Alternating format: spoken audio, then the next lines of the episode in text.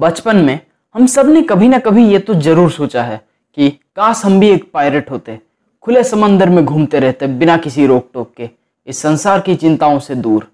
So well here it is so hello दोस्तों, मेरा नाम है प्रणब और आज हम बात करने वाले हैं pirates of the Caribbean franchise की सारी मूवीज़ के बारे में, जहाँ मैं आपको बताऊँगा कि आपको ये मूवीज़ क्यों देखनी चाहिए और आपको इससे क्या जानने और सीखने को मिलेगा। So with that being said let's roll the intro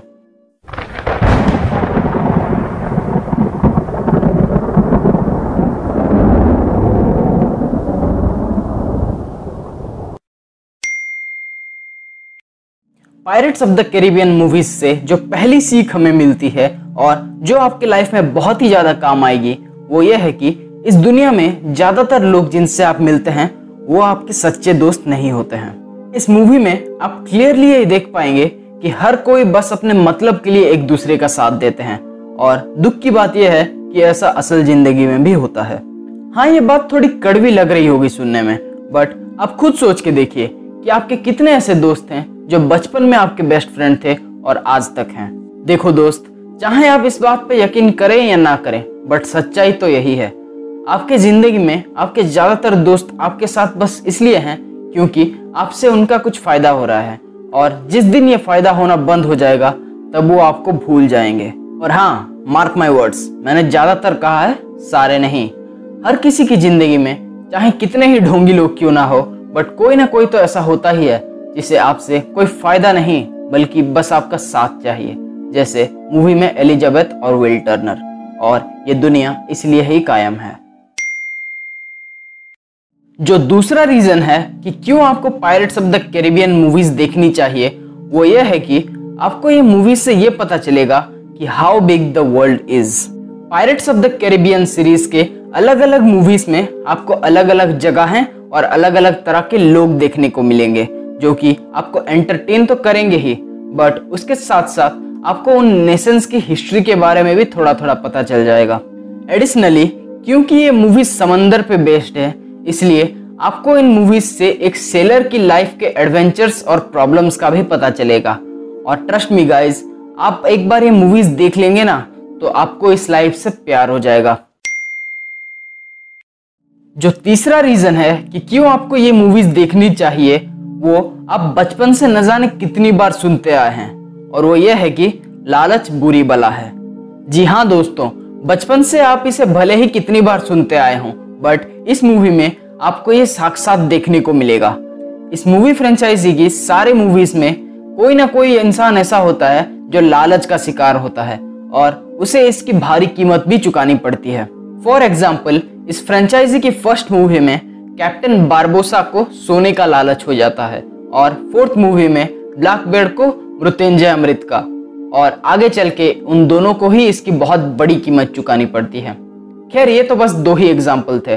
but जब आप इस फ्रेंचाइजी की सारी मूवीज़ देख लेंगे तो आपको और भी बहुत सारे एग्जाम्पल्स मिलेंगे। और हाँ इस पॉइंट में मैं ये भी ऐड करना चाहूँगा कि इस सीरीज़ का जो मेन कैरेक्टर है जैक स्पेरो उसे भी कभी ना कभी लालच आता ही है। कभी ना कभी तो छोड़िए हर बार लालच आता है। बट वो हर बार उससे बच निकलने में सक्सेसफुल होता है, क्योंकि उसका ये लालच बस मोमेंटरी होता है। आपकी राह की मुश्किलें ही आपको मज़बूत बनाती हैं। जी नहीं, ये कोई कोट नहीं था, बल्कि ये वही फोर्थ पॉइंट है कि क्यों आपको ये मूवी देखनी चाहिए। अगर आप इस मूवी के किसी भी मेन कैरेक्टर पर ध्यान देंगे तो आप पाएँगे कि उन सबको कदम कदम पर मुसीबतों का सामना करना पड़ता है। फिर चाहे वो जैक हो या एलिजाबेथ या विलियम या फिर कोई और मेजर करेक्टर। और जो बात आपको इसमें से ऑब्ज़र्व करनी चाहिए, वो ये है कि चाहे उनके राह में कितनी ही मुसीबतें क्यों ना आ जाए बट वो इसमें से निकलने का रास्ता ढूंढ ही लेते हैं, खास करके कैप्टन जैक स्पैरो। और यही चीज़ इस मूवी को देखते वक्त आपका इंटरेस्ट बनाए रखती है। और जहाँ तक रही कैप्टन जैक स्पैरो की बात तो उस पर मैं एक लाइफ लेसन वीडियो बहुत जल्द लाने वाला हूँ। और अगर आप उसे मिस नहीं करना चाहते हैं तो आपको पता है कि क्या करना है। तो अब तक हमने चार रीजंस डिस्कस कर लिए हैं कि क्यों आपको pirates of the Caribbean movies देखनी चाहिए। और अब आते हैं अपने फिफ्थ और फाइनल और मेरे फेवरेट पॉइंट पे कि आपको ये मूवी क्यों देखनी चाहिए। जो फाइनल रीजन है कि क्यों आपको pirates of the Caribbean series की सारी मूवीज़ देखनी चाहिए। वो ये है कि इन सारी मूवीज़ को देखने के बाद आपको ये पता चलेगा कि आपकी लाइफ की सारी मुसीबतें हमेशा एक जैसी नहीं होंगी। Throughout all this movies अगर आप जैक स्पेरो की लाइफ को ऑब्ज़र्व करेंगे तो आप पाएँगे कि जैक स्पेरो को हर मूवी में एक अलग तरह का ओपोनेंट मिलता था।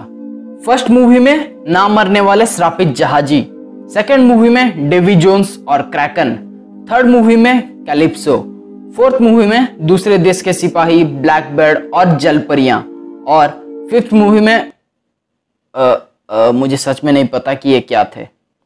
तो कुल मिलाकर जो मैं कहना चाहता हूँ वो ये है कि pirates of the Caribbean series की सारी मूवीज़ आपको ये सिखाती हैं कि कैसे आपके चुनौती और आपके ओपोनेंट्स हमेशा एक जैसे नहीं होंगे। कोई कमज़ोर होगा तो कोई ज़्यादा ताकतवर। और इसलिए हमें हर तरह के ओपोनेंट के लिए और हर तरह की चुनौती के लिए हमेशा तैयार रहना चाहिए।